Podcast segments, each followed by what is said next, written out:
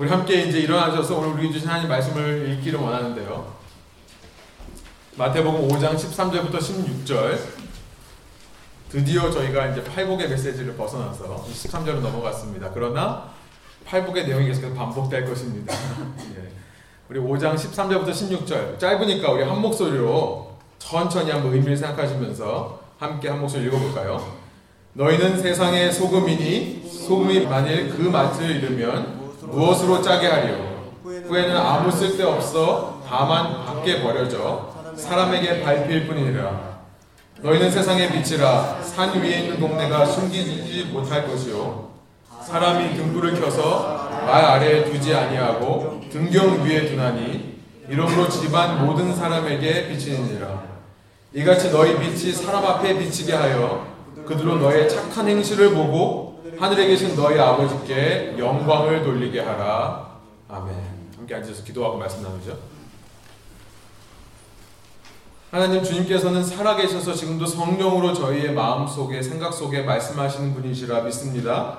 이 말씀이 전해질 때에 이 말씀을 기록한 것도 이 말씀을 전하는 것도 사람이 아니라 사람을 사용하시는 하나님의 은혜와 능력 가운데서 이루어지는 이름을 믿고 고백할 수 있도록 인도하여 주시고 사람의 부족함과 사람의 영광이 드러나는 시간이 아니라 오직 하나님의 영광과 살아계신 하나님께서 우리와 얼마나 관계를 맺고 싶어 하시고 우리를 얼마나 사랑하시는가 우리를 향해 얼마나 귀한 목적과 뜻을 갖고 계시는가가 발견되어지는 귀한 시간 될 수 있도록 인도하여 주십시오.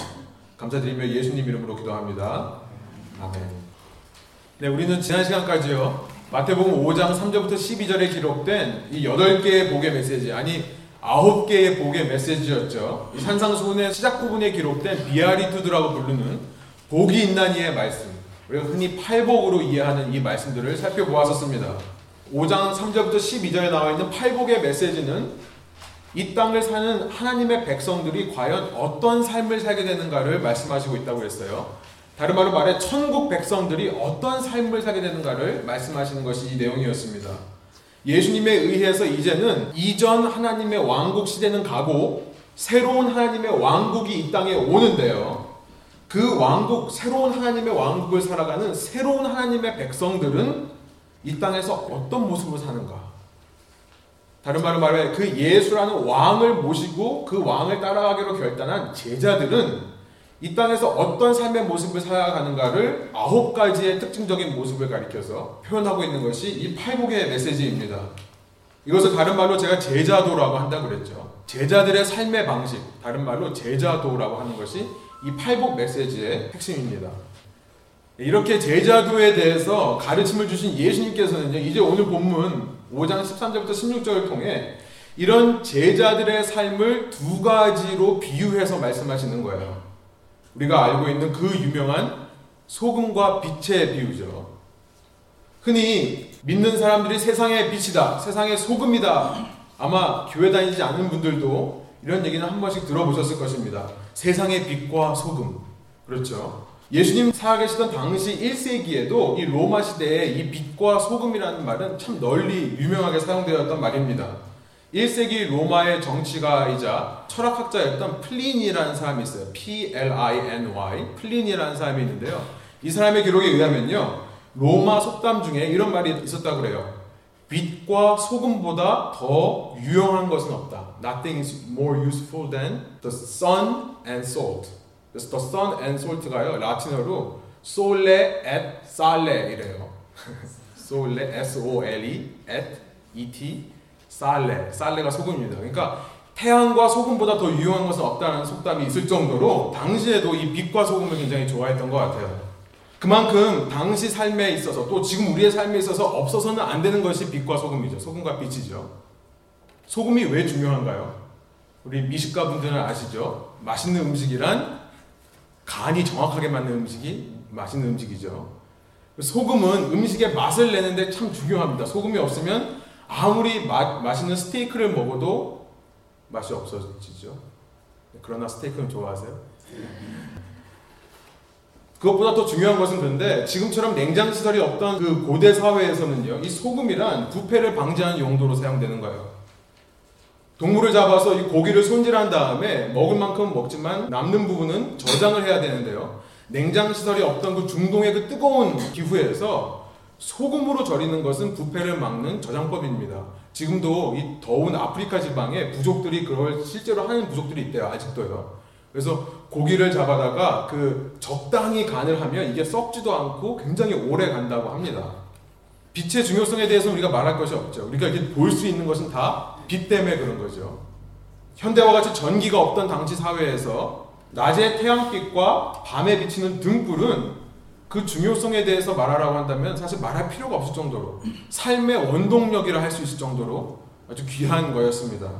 예수님께서는요, 이렇게 예수님을 따르기로 결단한 천국 백성들, 제자들에게 이제 너희가 이 땅을 살면서 천국의 그 여덟 가지 모습으로 살게 되는 바로 너희가 이 땅의 소금이다 라고 말씀을 하시는 거예요. 바로 그런 너희들이 이 세상의 빛이다 라고 말씀하시는 거예요. 이 땅과 이 세상이 너희가 없으면 안 되는 거다 라고 말씀하시는 거죠. 이 땅과 이 세상에 있어서 빛과 소금만큼 중요한 것이 없다면 너희들이 바로 그런 존재다. 너희가 없으면 안 된다라고 말씀하시는 거예요. 예수님의 이 말씀은요, 그래서 시대와 장소와 상관없이요, 이 땅을 살아가는 예수님의 제자들에게 참 위로와 소망의 메시지가 되는 말씀으로 많은 사랑을 받는 말씀이에요. 그래서 많은 기독교인들이 이 빛과 소금이라는 말을, 소금과 빛이라는 말을 좋아하죠. 얼마나 좋아하면 이 순서도 바꿔가지고 제가 지금 말한 것처럼 빛과 소금이라고 그래요. 그래서 우리가 세상에 나가서 무슨 빛이 되어서 뭔가를 보여주자라고 얘기를 많이 합니다. 여러분, 근데 문제는요, 이 소금과 빛이라는 것을 우리가 이 산상수훈의 문맥, 이 컨텍스트에서 벗어나서 우리 스스로 어떤 기준을 만들어서 그런 기준을 이루는 것이 소금의 삶이고 빛의 삶이다 라고 말하면요, 안 된다는 거예요. 우리의 마음 속에는 자꾸 이 문맥을 벗어나서 우리가 생각하는 삶을 빛과 소금의 삶이라고 생각하려는 성향이 있다는 것입니다. 한 예로 제가 무슨 예를 들까 하다가 이걸 생각해 봤어요. 유태인들의 성전 건축을 생각해 볼 수 있을 것 같아요. 성전 건축. 구약에서의 성전이란 출애굽한 백성들이 받았던 성막에서부터 나온 거예요. 성막을 잠깐 보여주시겠어요? 당시 이집트로부터 해방된 이스라엘 백성은 집이 없죠. 광야를 떠돌면서 이렇게 텐트 생활을 했습니다. 40년 동안요. 그 텐트의 중심이 있는 것이 성막이고요. 성막 가운데에서 네모난 게 성소예요. 그 위로 이제 하나님의 영광이 구름처럼 낮에는 구름 기둥이고 밤에는 불 기둥이 되어서 더운 그 광야에서 시원하게 해주고 밤에는 추운 광야를 따뜻하게 해주는 이스라엘 백성이 이런 삶을 살았습니다. 하나님께서 왜 성막을 허락하셨을까요? 이유는 간단해요. 하나님의 임재를 상징하는 것입니다. 성막이란 하나님과 백성이 만나는 장소였어요. 하늘과 땅이 이어져 있는 것을 상징하는 것이 성막이었습니다. 이 성막을 보면요. 성막에 성소가 있는데 하나님께서는 그렇게 하나님의 영광의 임재를 상징하기 위해 이 성소를요. 다음 슬라이드 보여주시면 보이세요? 그 내부를 다 이렇게 금으로 도배하게 하셨어요. 성소에 있는 모든 물건들도 다 금으로 도배를 합니다. 저기 보면은 어, 여기 보면 마노라라고 하는 촛대가 있죠. 일곱 개 날개가 있는 촛대. 거기다 불을 비치면요. 어떻게 되겠어요? 이 찬란한 금에 불빛이 반사돼서 하나님의 영광이 가득 차 있다는 것을 상징적으로 보여주던 거예요. 그런데 이런 성막을 이제 다윗과 솔로몬 시대에 와서 성전으로 짓는데요. 솔로몬이 이 성전을 지으면서 당시 하나님께서 말씀하셨던 성막보다 4배 이상 크게 지어요. 다음 슬라이드 한번 보여주세요. 그리고 그 안을 전부 금으로 도배를 하는데요. 이제는 금만이 아니라 각종 보석으로 도배했다라고 역대상 29장이 기록하고 있습니다. 다윗이 솔로몬이 이렇게 지을 자기 아들 솔로몬이 지을 이 성전을 위해서 금을 모았죠. 금을 모아둔 양이 얼마나 되냐면 역대상 29장에 보니까 5천 발란트를 모았대요. 금을요. 이거 제가 이게 얼마인가 현재 금값을 기준으로 계산해 보니까 약 3 빌리언이에요. 3 빌리언 달러. 30억 달러입니다. 얼마인지도 모르겠어요. 너무 커가지고요. 솔로몬이 성전을 지을 때 이 지성소만 여기 가운데 정사각형의 지성소가 있는데요. 이 지성소에만 600달란트의 금을 썼다 그래요. 600달란트를 계산해 보니까 360 밀리언이에요. 360 밀리언입니다. 3억 6천만 달러예요. 역대하 3장 8절에 나와 있어요. 솔로몬은 이렇게 7년 동안 이 전을 건축하고 나서 뭐라고 얘기하냐면요. 역대하 6장 1절에 보니까 이전까지 하나님은 어두운 데 거하셨습니다라고 고백을 한 게 나와요. 이전까지는 하나님이 어두운 데 거했는데 이제서야 하나님의 영원히 거할 집이 생겼다라고 말을 하는 것이 나와요. 그만큼 화려하게 지었습니다. 여러분 근데 하나님은 이 성전을 원하지 않으셨어요. 본래 하나님은 다윗이 성전을 짓겠다고 할 때 나는 성전을 원하지 않는다고 했습니다. 그런데 그럼에도 불구하고 하나님께서 다윗과 솔로몬에게 성전을 허락하신 이유는요. 성전 건축을 허락하신 이유는 딱 한 가지예요. 그 성전을 통해 그 성전의 백성들이 나와서 자신들의 죄를 회개하는 것을 원하셨어요. 자신들의 죄를 회개하고 이제는 내가 하나님의 말씀만을 순종하며 살겠다. 이것을 결단하는 상징으로 성전을 허락하신 것입니다. 그래서 그런 백성들의 삶을 보고 중요한 거 있어요. 성전을 보고가 아니라 그렇게 성전에 나와서 회개하고 삶을 결단하는 백성들의 삶을 보고 이방 민족들이 마음을 돌이켜서 하나님께로 돌아오는 것을 목적으로 하셨기에 이 성전 건축을 허락하신 거예요. 다른 이유는 없습니다. 그래서 이 성전을 완공하고 나서 솔로몬이 이제 낙성식이라는 것을 하죠. 봉헌식입니다. 이 성전을 하나님께 바치는 예식을 하면서 역대하 7장에 보니까 하나님께서 경고하시는 것이 나와요. 뭐라고 경고하시냐면요. 너희가 이 성전을 통해 이 성전을 통해 너희 죄를 회개하고 내 말에 순종하게 되면 이 성전이 영원히 있을 것이다. 그래서 이 성전이 이방 민족들에게 귀감이 될 것이다. 그러나 너희가 이 성전을 보고도 내 말을 듣지 않고 나에게서 떠나 우상을 섬기면 내가 반드시 이 성전을 버리고 무너뜨릴 것이다. 그러면 이 성전은 귀감은커녕 모든 이방 민족에게 비웃음거리가 될 것이고 이야기거리가 될 것이다. 라고 경고하는 장면이 역대하 7장 19절부터 22절에 나와 있습니다. 여러분 그러나 이 이스라엘 백성은요. 이렇게 화려한 성전을 지어 놓고 이것이 자신들의 영광이라고 착각했어요. 하나님이 본래 의도했던 그 중심, 핵심 본질만 지키면 되는 거였어요.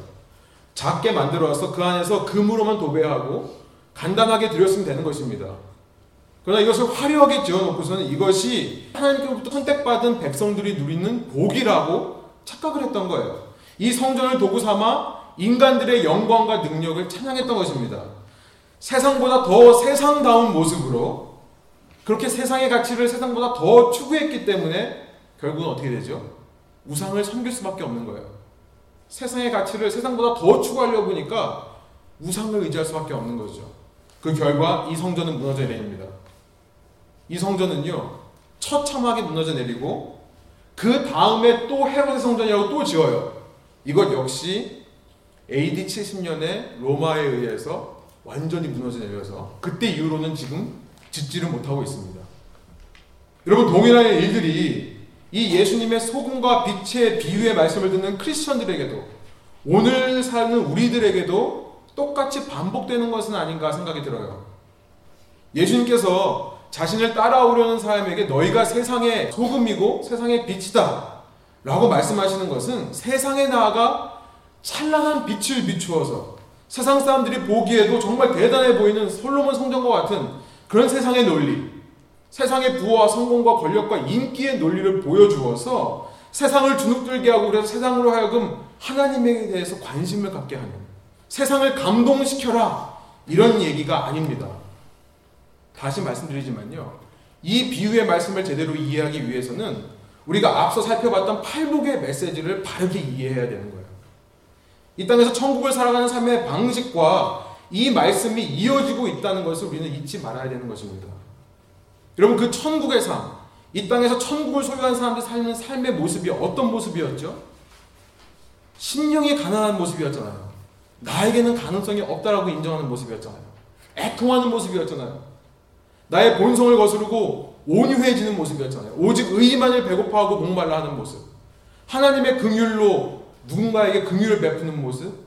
내 마음이 정결하여져서 하나님만을 예배하는 자의 삶의 모습. 더 나아가 평안이신 예수 그리스도를 전하며 샬롬이신 예수님을 전하며 박해받는 모습. 그런 모습이 천국의 삶이었지 세상에 나가서 세상처럼 능력 있고 소망 있고 성공한 모습을 보여주라 이 말씀이 아니었던 것입니다. 겉으로 보기엔 이게 다야 싶을 정도로 이게 정말 단가 싶을 정도로 참 보잘것없고 세상이 보기에는 부끄러운 모습 남보다 뒤처져 보이는 어떻게 보면 loser 실패자의 모습으로 세상에 나아가는 것. 여러분 박해를 받다가 어떻게 된다고요? 다시 처음으로 돌아간다고요. 이렇게 평화를 정하고 박해를 받아서 다시 심령이 가난한 처음으로 돌아간 것입니다. 이렇게 반복되는 사이클 속에 살면서 참 인간이 보기에는 한심해요. 세상이 보기에는 한심한 삶을 사는 거예요. 그러나 이렇게 반복의 사이클을 살면서 그의 마음속에 오직 하나님에 대한 오직 예수 그리스도에 대한 신뢰와 믿음만이 쌓여가는 삶. 이것이 진정으로 천국의 삶이고 이것이 진정으로 복된 삶을 살아가는 것이지 이 세상 것을 누리고 세상의 영광을 받는 것이 천국의 삶이라고 말씀하는 것이 아니었습니다. 여러분 그러므로 우리가 이런 맥락에서 이해할 수 있는 소금과 빛의 삶이란 우리가 생각해 왔던 우리가 상식적으로 이해하는 소금과 빛의 삶과 어쩌면 정반대일 수 있어요. 흔히 생각하듯 세상에서 성공한 사람들이 간증을 하면서 나의 이런 성공은 하나님께서 도우셔서 가능한 것입니다. 라고 말하는 것이 소금과 빛의 삶이 아니라 세상의 관점에서 보기에도 정말 대단해 보이는 삶을 사는 것. 유명해져서 하나님을 영광을 돌리는 것. 이런 것이 세상의 소금과 빛의 삶이 아니라 세상의 관점에서 보기에는 실패한 사람, 가난한 심령으로 내게는 소망이 없다라고 말하는 사람, 늘 애통하며 사는 사람, 의에 목마르고 굶주리는 사람, 평화를 정하다가 그 세상으로부터 박해를 받아 온갖 욕과 악한 말들을 거짓으로 들어 다시 원점으로 돌아가는 삶. 이런 삶이 소금과 빛의 삶이라고 말씀하시는 거예요. 여러분, 우리가 흔히 이 세상을 바라보면서 이 세상은 점점 더 어두워지고 점점 더 맛을 잃어간다라고 한탄하기도 합니다. 그렇죠. 그래서 때로 그리스도인들이요, 기독교인들이 밖에 길거리 나가서 막 시위하고 그러잖아요. 이거 안 된다, 이거 된다. 전에 뭐 레이디 가가가 공연 오니까는 안 된다고 막 그랬었죠. 여러분 그렇게 세상에 나아가서 그런 세상을 향해 그런 모습을 보여주는 것이 나는 잘 살고 있다, 나는 옳게 살고 있다고 보여주는 것이 과연 소금과 빛의 삶일까요? 여러분 저도 동감해요. 이 시대를 보면 점점 시대는 어두워지고 있고 점점 이 시대는 사람 살만 나는 세상이 아닌 것 같아요. 그래서 안타까움이 있어요. 각종 뉴스와 미디어를 보면요. 저는 요즘 청년들을 생각하면서 이런 생각을 합니다.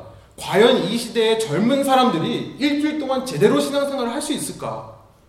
정말 기가 막힌 게요. 이제는 식당을 가도요. 한 부부가 어린애를 놓고 서로 앞에 서가지고 스마트폰 들여다보고 있어요. 우리 청년들이 참 저한테 참 은혜로워서 gracious 해가지고요. 꼭 밤에 문자를 보내세요, 들. 조용히 이제 기도하고 묵상할 때 그때 막뭐 오고요. 뭐 계속 삐띠띠고 오고 때는 막 백몇십 개가 오고 그래요. 청년들. 이런 세상을 살면서 정말 내가 하나님께 집중할 수 있을까라는 생각이 들어요. 제가 이 말씀 드렸는지 모르겠는데 제가 공공장소에서 좀 이렇게 스타벅스에서 많이 말씀 준비하거든요. 스타벅스에서 이렇게 하다 보면요. 한국 뉴스 보기가 참 부끄러울 때가 많아요. 지나가는 사람들이 저 사람 뭘 보고 있나 할까봐 떠오르는 이미지나 뭐 신문을 봐도요 사이드에 이상한 그림들이 이렇게 많이 나오는 이제 깜짝깜짝 놀래요. 여러분 요즘 젊은 세대는요 이 썸 타기가 유행입니다. 여러분 아세요 썸 타기? 썸 타기라는 말 모르시는 분 있으세요? 다 아시죠? 어, 모르시는 분들이 꽤 있으시네요. 어, 제가 썸, 썸남, 썸녀에 대해서 좀 강의를 해야 되나? 네. 요즘 시대는요 남녀가 서로 사랑 게임을 해요. 말하자면 게임이에요. 이 사람이 나한테 관심이 있나 없나 밀고 당기게 하다가 이제 썸 탄다고 그러는데 사귀는 것도 아니고 그렇다고 남자친구 그러니까 그냥 친구 사이도 아니고 애매한 관계를 유지하면서 그 관계를 지속해가는 것을 썸 탄다라고 합니다. 뭐 썸띵이 있는 거 아니냐 니네들이 옛날에 그런 얘기했죠. 너의 썸띵이 그래 거기서부터 썸이라는 말이 나왔는데요. 좋은 의도로 이거 한다고 얘기하는 사람들이 많아요. 아, 나중에 결혼할 건데 결혼하고 나서 이 사람이랑 안 맞으면 어떡해요? 그러니까 지금 뭐 사귄다고 얘기하기보다는 그냥 이렇게 썸 타다가 사람을 알다가 사귀고 결혼하면 좋겠다 이런 얘기를 하시는 분들이 있는데요. 사실은 좋은 의도보다는 악한 의도가 훨씬 많습니다. 이 눈 초롱초롱해지는 거 보세요. 악한 의도가 훨씬 많아요. 사랑이라는 것을 이제는 정말 감정으로만 생각하는 것입니다. 사랑한다는 것은요, 커밋먼이 있어야 돼요. 상대방을 향한 내 헌신과 결단이 있어야 됩니다. 자아 포기가 있어야 돼요. 그러나 이제는 내 것을 포기하고 싶지 않은 거죠. 그런 애매한 관계를 유지하다가 뭐 깨워줘도 되고 헤어져도 되고 뭐 다시 사귀면 그래도 되고 자기는 손해 보지 않고 나에게 맞는 사람인가만 재고 있는 거죠. 여러분 요즘은요 믿는 사람들도 혼전 성관계 갖는 것을 당연하게 생각하는 세대입니다. 청년들 정말 어떻게 신앙하는지 모르겠어요. 신앙생활하는지 모르겠어요. 인터넷에는 온갖 정말 성적인 것들이 난무하고요. 이런 시대를 보면서 제 마음속에도 정말 답답하고 안타까움이 생겨요. 지금도 이런 세상인데 우리 애들이 컸을 때는 어떤 세상이 되어 있을까 걱정까지 됩니다. 여러분 그러나 제 속에 이 사회와 이 사회의 문화, 이 시대를 살아가는 청년들에 대해서 이렇게 안타깝고 정말 이 풍조가 점점 어두워져 가고 썩어가는 것 같이 보일 때 마음이 아픈 이유는요. 이 모든 책임이 이 시대를 살아가는 청년들에게 있지 않기 때문에 그래요. 청년들의 문제가 아닙니다. 이것은요. 모든 책임이 먼저 예수님을 믿는다고 하는 제게 있다고 느끼기 때문에 그래요. 만약 우리 세대가 이 시대의 문화와 사회를 이끌어가는 30대에서부터 50대, 60대까지의 이 기성세대가 진정으로 소금과 빛의 삶을 살았다면, 우리보다 앞선 세대가 진정으로 소금과 빛의 삶을 살았다면, 세상이 말하는 소금과 빛의 의미가 아니라 팔복의 메시지를 통해 이해하게 되는 오늘 말씀에서 말씀하시는 소금과 빛의 의미를 제대로 알고 예수님을 따랐다면 어땠을까? 라는 후회와 아쉬움이 생기는 것입니다. 여러분, 오히려 하나님의 소금과 빛된 자들이요. 이 팔복에서 말씀하시는 소금과 빛이 아니라 세상적인 빛이 되어서 세상에게 감동을 주려 하다가 실패했기 때문에 그에 대한 후폭풍으로 그에 대한 side effect로 지금 이 시대가 생겨난 것은 아닌가 생각이 드는 거예요. 중세 시대를 가리켜서 Christendom이라고 합니다. 중세 시대를 가리켜서 Christ와 kingdom을 합친 말이에요. 예수와 왕을 합친 말. 그래서 Christ, C-H-R-I-S-T에 E-N-D-O-M을 뒤에 붙여서 예수가 다스리시던 세상 왕국, Christendom이라고 부릅니다. 그 중세 시대는요, 믿는 사람들이 정말 자신감 있게 세상에 나가서 야, 니네 이대로 살아라 라고 말했던 시대예요. 예수님의 진리대로 살아라 라고 외쳤던 시대입니다. 그 예수 그리스도의 이름으로 죄악된 자들을 정죄하고요. 그 예수 그리스도의 이름으로 다른 종교 믿는 사람들을 도륙했던 시대예요. 그래서 여러분 세상 사람들은요 그 시대를 가리켜서 예수님의 영광이 드러나는 시대라고 하지 않고 암흑기라고 합니다. Dark Age라고 한 거예요. The Dark Age. 여러분 그 무참하게 신의 논리로 인간을 짓밟았던 중세시대. 그 중세시대 때문에 이제는 인간에게 희망이 있다 인간에게 소망이 있다라고 말하는 근대화 시대가 시작된 것이죠. 우리가 마더니트라고 부르는 인간의 이성과 과학의 힘을 신봉해서 사업 발달을 이루고 근대화 시대가 시작된 거예요. 혹은 그에 대한 역반응으로 모든 진리를 다 거부하면서 포스트 모더니티 탈근대화의 시대, 그 시대에 우리가 지금 살아가고 있는 것이 아닙니까? 여러분 결국 이 시대가 이렇게 타락한 이유가 뭐냐면요. 그저 세상이 악하기 때문에 그렇다는 게 아니에요. 기독교인으로서 세상은 그렇게 멸망을 향해 치닫고 있기 때문에 언젠가 심판받아서 멸망해버릴 세상이기 때문에 그렇다라고 생각하지 말자는 거예요. 그 책임이 우리에게 있다는 거예요. 중세 시대를 살았던 기독교인들이 세상의 소금과 빛이 되어야 할 그들이 그 맛을 잃어버렸기 때문에 그 빛을 등경 위에 두지 않고 등잔 위에 두어서 보게 하지 않고 말 아래 그릇 속에 덮어버렸기 때문에 이런 결과로 이어지는 것이다. 우리가 함께 안타까워하자는 것입니다. 여러분 고기를 소금에 절이지 않으면요 어떻게 되죠? 그냥 놔두면 고기는 썩어요. 여러분 썩은 고기를 보면서 고기 탓하시는 분 봤습니까? 너 왜 썩었어? 이런 사람이 있나요? 왜 소금을 안 뿌렸냐고 얘기하죠. 소금 어디 있냐고 찾잖아요. 여러분, 불 꺼진 어두운 방에 들어가서 이 방을 왜 이렇게 어둡냐라고 불평하는 사람이 있습니까? 그거 어리석은 사람이에요. 조금이라도 지혜가 있다면 뭘 찾아요, 벽에서? 스위치를 찾는 거예요. 해가 질 때 그 해가 지고 나서 그 깜깜한 어두움 속에서 사람이 절망하지 않고 포기하지 않을 수 있는 이유는요.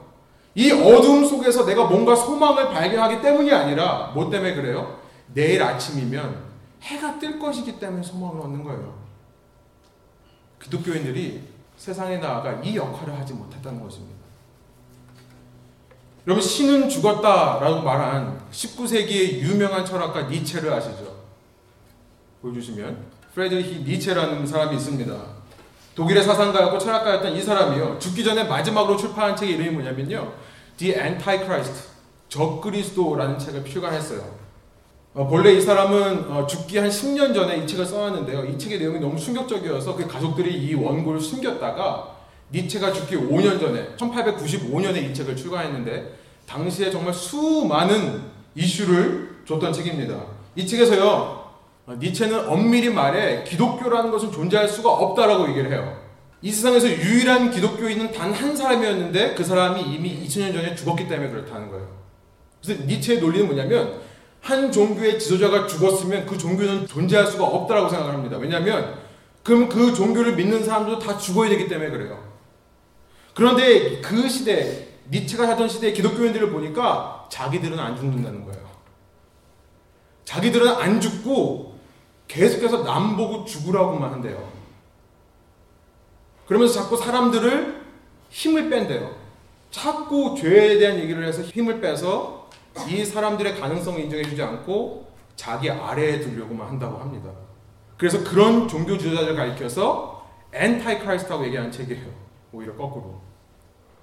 그의 지도자인 예수는 사람들의 고통을 함께 느끼며 그 고통 속에서 아무런 대항 없이, 아무런 저항 없이 순순히 죽었는데 그 예수를 따른다고 하는 사람들은 어떻게 쓰든지 안 죽으려고 그런다라. 그 말을 하고 있는 것입니다. 그래서 이 책은 처음부터 끝까지 그 기독교에 대한 비판과 저주로 가득 차 있어요. 여러분 물론 니체의 말이 옳지는 않습니다. 니체의 말이 진리는 아니에요.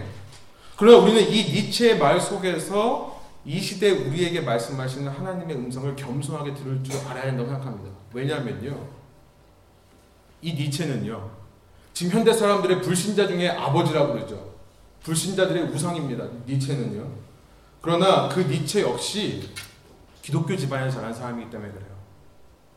기독 이 니체의 아버지가 루터란 교회 목사님이었습니다. 그런데 그런 아버님 밑에서 자란 니체가 기독교에 대한 반감이 생겼다는 거예요. 그가 살던 시대는요, 아직까지도 기독교의 힘과 영향력이 대단했던 시대였습니다. 그 시대에 살던 그리스도인들이 세상에 나아가서 소금과 빛의 역할을 감당하지 않았기 때문에 니체와 같은 사람이 그 당시에도 만들어졌고 지금 이 시대에도 만들어지는 것은 아닌가. 우리가 이것을 함께 안타까워야 한다는 거예요. 그렇다면 이 시대 우리가 이 땅에서 소금과 빛으로 산다는 것은 어떤 삶을 사는 것을 의미할까요? 제가 짧게 세 가지만 나누고 말씀을 마치려고 합니다. 오늘 본문 16절에 보니까 너희의 착한 행실을 통해 모든 사람이 하나님께 영광을 돌리게 하라라고 말씀하시는데 그 착한 행실이란 과연 뭘까요? 소금과 빛의 삶, 착한 행실이란 무엇일까? 첫 번째로 저는 예수님을 닮은 마음가짐을 갖는 것을 말하고 싶습니다. 예수님을 사랑해서 너무나 사랑한 나머지 예수님의 마음을 닮아가는 거예요. 이것이 가장 중요하다고 생각합니다. 소금과 빛의 삶을 살기 위해서요. 우리가 잘 아는 빌립보서 2장 5절부터 12절의 말씀이 있죠. 제가 한번 읽어드릴게요. 여러분 안에 이 마음을 품으십시오. 이것은 그리스도 예수 안에 있던 마음이기도 합니다. 쉽게 말해 이것이 바로 예수 그리스도의 마음입니다. 라고 말씀하는 거예요. 그분은 본래 하나님의 본체셨으나 하나님과 동등됨을 기득권으로 자신의 권리로 여기지 않으시고 오히려 자신을 비워 종의 형체를 가져 사람의 모양이 되셨습니다. 그리고 그분은 자신을 낮춰 죽기까지 복종하셨으니 곧 십자가에 달려 죽으신 것입니다. 그러므로 하나님께서는 그를 지극히 높여 모든 이름 위에 뛰어난 이름을 주셨습니다. 이는 하늘과 땅과 땅 아래에 있는 모든 사람들이 예수의 이름 앞에 무릎을 꿇게 하시고 모든 입으로 예수 그리스도를 주라 시인하게 하셔서 하나님 아버지께 영광을 돌리게 하시려는 것입니다. 그러므로 내 사랑하는 사람들이여 여러분이 항상 순종했던 것처럼 내가 여러분과 함께 있을 때뿐 아니라 지금 내가 없을 때도 두렵고 떨리는 마음으로 여러분의 구원을 이루십시오. 그래서 15절에 이런 말을 해요. 이는 여러분이 흠없고 순전한 사람들이 돼 뒤틀리고 타락한 세대 가운데서 책망받을 것이 없는 하나님의 자녀들로서 세상에서 하늘의 별처럼 빛나게 하려는 것입니다. 우리가 예수의 마음을 품을 때요. 우리는 이 뒤틀리고 타락한 세대 가운데서 하나님의 자녀들로서 세상에 나아가 보여주세요. 뭐라 그래요? 하늘의 별들처럼 빛나게 된다라고 말씀을 하시는 거예요. 그 예수의 마음은 무엇입니까? 정리해 보면 나의 권리를 포기하는 거예요. 하나님과의 동등됨을 나의 권리로 기득권으로 취하지 않는 거죠. 내 자신을 비워서 종으로 섬기는 것입니다. 나를 낮추고 그렇게 낮추어서 오직 하나님께만 순종하는 마음. 이것이 예수 그리스도의 마음이에요. 이런 마음을 가지고 매사에 두렵고 떨림으로 우리의 구원을 이루어 가려는 거예요. 이것이 빛의 삶이라는 것입니다. 두 번째로 이렇게 우리가 빛의 삶을 살면서 예수님을 사랑하는 마음으로 예수님과의 수직적 관계를 이루었다면 동일한 의미에서 이웃들과 화목하는 삶을 살아야 한다고 얘기합니다. 수평적인 관계에 대해서 얘기를 해요. 마가복음 9장에 보면요. 50절에 이런 말씀이 있어요. 소금에 대해서 얘기하면서 소금은 좋은 것이다. 그러나 소금이 그 짠맛을 잃으면 어떻게 다시 짜게 되겠느냐. 그러므로 너희 가운데 소금을 간직하고 서로 화목하게 지내라. 너의 대인 관계 속에 소금을 간직하라는 말이 화목하게 지내라고 말씀을 하시는 거예요. 골로새서 4장 6절에 보니까요. 여러분은 언제나 소금으로 맛을 내는 것 같이 은혜롭게 말하십시오. 은혜롭게 말하는 것이 소금의 삶이라고 말씀을 하는 거죠. 대인 관계에서 소금의 역할을 하는 것입니다. 여러분 이 빛과 소금 처음 두 개의 빛과 소금을 한마디로 정리하라고 하면 섬김의 삶이라고 할 수 있어요. 서번후드죠. 빛은 어떻게 빛을 냅니까? 자신을 태움으로 빛을 내는 거죠. 자신이 멀쩡하게 살아 있어서 자기 자신을 태우지 않는다면 남을 비추기는커녕 자신조차 어둠 속에서 잃어버려지는 거죠. 빛은 자신을 헌신하고 섬기는 거예요. 소금은 자신이 녹아짐으로 맛을 내는 존재입니다. 음식 속에 들어가서 녹지 않고 살아있다면 짜게 할 수 없고 썩는 것을 부패한 것을 막을 수도 없는 것입니다. 여러분 제가 그리고 세 번째로 생각해 본 것이 뭐냐면 착한 행실이라 이것이 좀 중요한 것 같은데요. 이렇게 예수님을 닮은 마음으로 서로 사랑하고 서로 섬기는 모습을 통해 우리가 이 땅에서 소금과 빛으로 산다는 것은 예수님에 대한 목마름을 불러일으키는 삶이라고 생각합니다. 이것이 바로 예수님께서 말씀하신 착한 행실의 삶이라고 생각을 해요. 우리가 그렇게 예수님을 사랑하고 서로 섬기는 모습을 통해 세상으로 하여금 예수님에 대한 갈증, 갈급함, 예수님에 대한 관심을 불러일으킬 수 있는 삶이 소금과 빛의 삶이라는 거예요.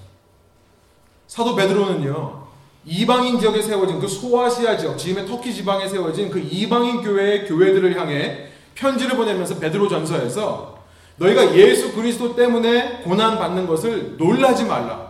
당연한 것으로 여기라. 라고 말씀을 합니다.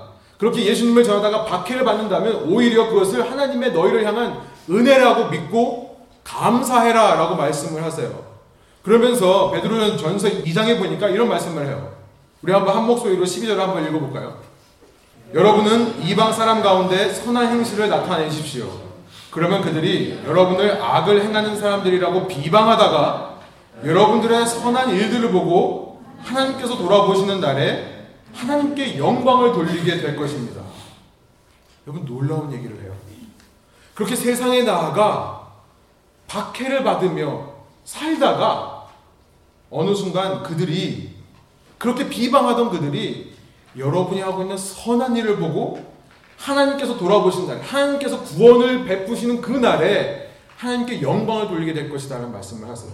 여러분 어떻게 비방하던 그들이 당시 이방인들이 어떻게 비방을 하다가 하나님께 영광을 돌리게 될까요? 여기서 말씀하시는 선한 일이란 무엇일까요? 그 힌트가 3장에 가보면 15절부터 16절에 있어요. 우리 한번 베드로전서 3장 15절 16절 한번 한 목소리 읽어볼까요? 오직 여러분의 마음에 그리스도를 주로 삼아 거룩하게 하고 여러분이 가진 소망에 관한 이유를 묻는 모든 사람에게 대답할 것을 항상 준비하되 온유와 두려움으로 하고 선한 양심을 가지십시오. 이는 여러분이 비방을 받을 때 그리스도 안에서 행한 여러분의 선한 행실을 비방하는 사람들로 하여금 수치를 당하게 하려는 것입니다. 그렇게 비방하던 사람들이 마음의 찔림을 받고 수치를 받고 찔림을 받고 하나님께로 돌아오게 되는데 왜 그래요? 내가 예수 그리스도로 말미암아 거룩하게 하고 소망을 갖고 있기 때문에 그렇다는 거예요. 여러분 결국 선한 행실이란 무엇이냐? 이렇게 세상의 핍박과 박해 속에서도 꿋꿋하게 천국의 삶을 살아냄을 통해 내 심령은 비록 가난하고 나는 비록 애통하고 온유하고 의만 갈급하고 긍휼을 흘려보내고 삶의 예배자로 삶의 모든 순간에 예배하며 살고 그 예배 자리를 지키며 악을 악으로 갚지 않고 악에게 평화로 대하는 그러다가 그 당하는 박해와 고난을 참아내는 삶을 살 때 세상이 그럼에도 불구하고 흔들리지 않는 우리의 모습을 통해 마음속에 궁금함이 생긴다는 거예요. 마음속에 질문하게 된다는 거예요. 야, 내가 만약에 지금 너 상황이라면 너는 지금 나한테 대들어야 되고 똑같이 나랑 비판해야 될 텐데 너는 왜 안 그러냐? 너 속에 있는 그 소망의 이유는 무엇이냐? 궁금해 한다는 것입니다. 여러분, 이 땅에 있는 믿는 청년들이요. 이성교제를 할 때 썸 타지 않고, 네, 정말 썸 타지 않고요. 정말 하나님의 사랑으로 섬기며 사랑하며 순결을 지키며 사랑하는 모습을 보여준다면 세상에 것을 비웃을 수 있겠지만 그들 마음속 깊이 이 성과의 깊은 교제를 요구하는 사람들의 마음속에 질문이 든다는 거예요. 너희들 어떻게 그렇게 할 수 있냐? 여러분 저는 이런 청년들이 많이 나왔으면 좋겠습니다. 그게 바로 세상의 소금과 빛을 감당하는 빛의 사명을 감당하는 그리스도인의 청년이라는 거예요. 야 내가 지금 너의 상황이라면 이미 나의 삶을 포기하고 정말 자살했을 텐데 난 이미 절망했을 텐데 너는 어떻게 그렇게 살고 있니? 내가 지금 너라면 난 이미 미쳤을 텐데 너 정말 걱정 안 되니? 두렵지 않니? 여러분 세상에 나아가서 세상보다 더 세상적인 모습 세상을 뛰어넘는 부와 명예와 성공과 권력의 논리로 세상을 압도하고 지배하고 세상에게 감동을 주는 게 아니라 바로 이런 천국의 모습을 삶으로 보여줄 수 있는 믿음의 실력, 믿음의 내공이 있을 때 세상이 그런 사람들을 죽이려고 하다가도 예수님을 발견하고 예수님께로 돌아오게 된다는 거예요. 예수님을 그토록 미워하던 세상에 그런 소금의 빛의 삶을 살아가는 사람들을 보고 예수님에 대한 흠모함이 생겨난다는 것입니다. 이것이 바로 착한 행실이라는 거예요. 우리가 그리스도인으로서 세상을 임프레스, 세상에 감명 주는 수 있는 유일한 방법은 그것입니다. 세상처럼 우리도 삐까뻔쩍하게 하는 것이 아니라 세상에 나가서 이런 팔복의 모습으로 사는 거예요. 그러고 보면요. 아, 예수님께서 왜 소금이라고 했는지 알게 돼요. 여러분, 소금의 또 다른 역할은 뭐냐면 목마름을 갖게 하는 거죠. 그렇죠. 여러분, 짠 음식 먹으면 물이 먹히잖아요. 소금들은요, 나아가서 세상을 짜게 해서요. 짜게 함으로 말미암아 예수 그리스도와는 생수를 갈급하도록 만드는 것이 소금의 사명인 것입니다. 빛의 또 다른 역할은요, 밝히 드러내는 거예요. 문제점들을 그들의 골마 썩어진 그 상처들을 드러내는 것입니다. 이전 어둠 속에 꼭꼭 감춰져 있던 그들의 문제들을 드러내는 거예요. 그래서 아 나한테는 문제가 없는 줄 알았는데 내가 정말 예수님이 필요한 자가 맞구나는 것을 깨달아 알게 하는 것이 빛의 역할인 줄 믿습니다. 그렇게 소경을 눈먼 자를 인도하는 능력이 빛의 능력인 것입니다. 여러분 이러한 소금과 빛은요. 이러한 소금과 빛된 삶을 산다는 것은 결코 우리가 우리의 노력으로 이룰 수 있는 것이 아닙니다. 우리의 행동 양식을 바꾼다고 해서 일어나는 것이 아니에요. 후에 살펴보겠습니다만 마태복음 6장에 가면요. 예수님께서 이렇게 남에게 보이기 위해 자기 행동 양식만을 바꾸는 사람들을 가리켜서 가식적인 위선자라고 얘기를 합니다. 그런 사람들이 종교인인 거예요. 오직 내 중심의 속 사람이 이런 소금과 빛의 모습으로 변해야 되는 거예요. 천국의 능력이 내게 임해야 되는 것입니다. 인간을 감동시키려는 마음은요, 항상 우리의 선한 행실만을 강조하게 만들어요. 이것은 우리의 마음의 변화 없이도 얼마든지 흉내낼 수 있는 것입니다.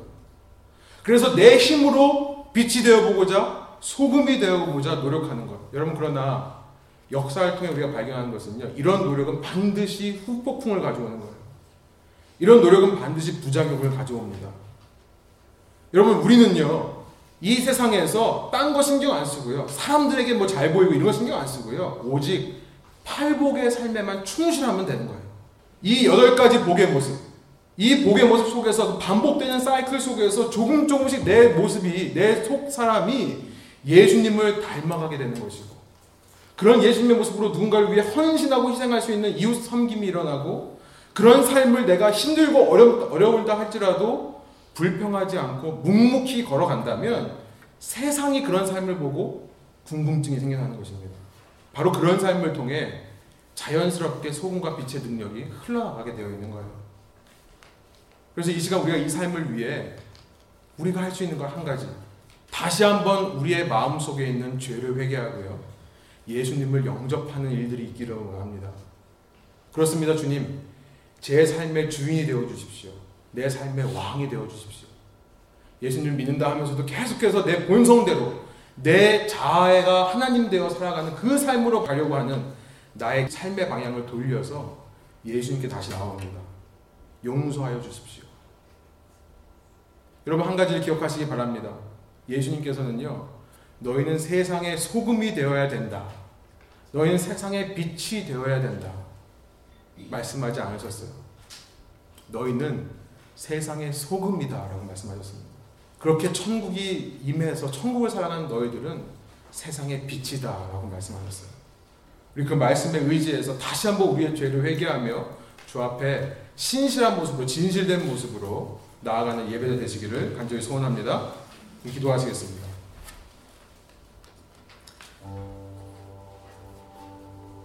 이 시간에 저희 마음속에 이 말씀을 생각하면서 한 가지 결단의 기도를 드리기를 원합니다. 짧게라도 저희가 기도하기를 원해요. 하나님, 이 말씀을 통해 지금 제게 말씀하시는 주님의 음성을 들었습니다. 주님께서 내 삶에 원하시는 것은 소금과 빛의 삶을 사는 것인데 이것을 자꾸만 우리가 세상적인 기준으로 나의 생각으로 소금과 빛을 빛이 되고자 노력하지 않도록 인도하여 주시고 오직 우리는 예수님께서 말씀하신 그 천국의 삶에만 집중하는 것 뿐인데 그런 나를 통해 그 소금과 빛의 능력이 이 세상 가운데로 흘러갈 수 있도록 주님께서 저의 마음과 생각을 이 시간 바꾸어 주십시오. 아버지 하나님 주님을 더 믿기를 원합니다. 주님을 더 알아가기를 원합니다. 예수님을 믿는다 하면서도 자꾸만 나의 삶의 주인이 내가 되려고 하는 나의 본성을 이 시간 다시 한번 주님 발 앞에 내려놓고 회개하오니 주님 날마다 저희를 부인하고 날마다 십자가를 지고 예수님을 따라가는 참된 제자 될 수 있도록 인도하여 주셨어. 그런 제자이기에 세상에서 소금과 빛으로 살 수밖에 없는 것임을 저의 삶으로 증명하고 보여줄 수 있도록 주께서 함께해 주십시오. 이런 결단과 헌신의 기도를 함께 드리며 예수님께 나아가겠습니다. 기도하시겠습니다.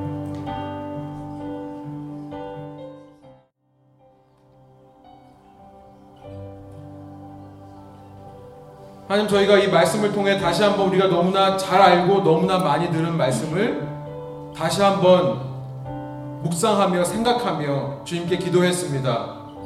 우리가 너무나 잘 알고 있는 것인데 그 뜻을 우리 마음대로 해석할 때가 너무나 많았고 우리가 너무나 잘 알고 있는 말씀인데 지식에서만 멈춰버리고 우리 행동으로는 나오지 못했던 부분들입니다.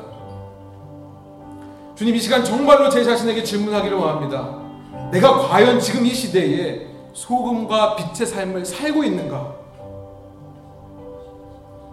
만약 그렇지 않다면 주님 저희가 고민하기를 원합니다. 왜 그 주님의 소금과 빛의 능력이 내 삶에 나타나지를 않는가? 주님께서는 분명 이 땅의 소금이고 이 세상의 빛이라 말씀하셨습니다. 그러나 저희의 삶을 돌아볼 때 세상에 나아가서 증인된 역할을 감당하는 일이 없습니다. 내 집, 내 직장, 내 차 안, 내 가족, 내 친구들에게서만 내 신앙이 머물고 있습니다. 주님 도대체 문제가 무엇입니까? 이 시간 다시 한번 내 속에 있는 안일함을 회개합니다. 내가 익숙한 곳, 내가 가기 편한 곳만 가려 하는 나의 육적인 자아를 죽이기를 소망합니다. 주님께서 내려놓으라, 포기하라 말씀하시면 내려놓을 수 있기를 소망합니다.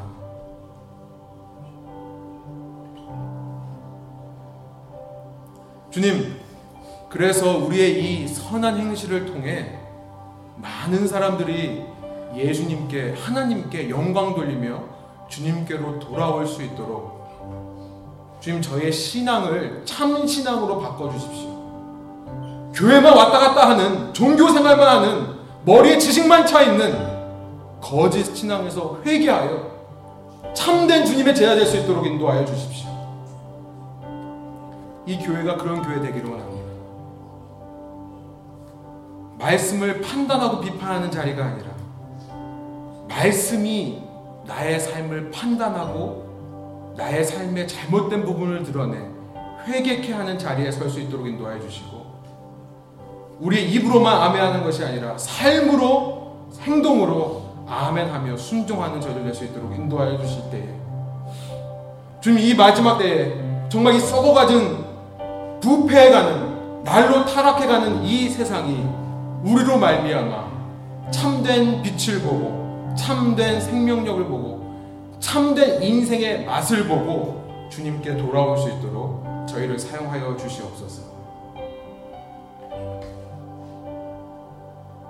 그럼에도 불구하고 지금 이 시간 우리에게 너희는 세상의 소금이다.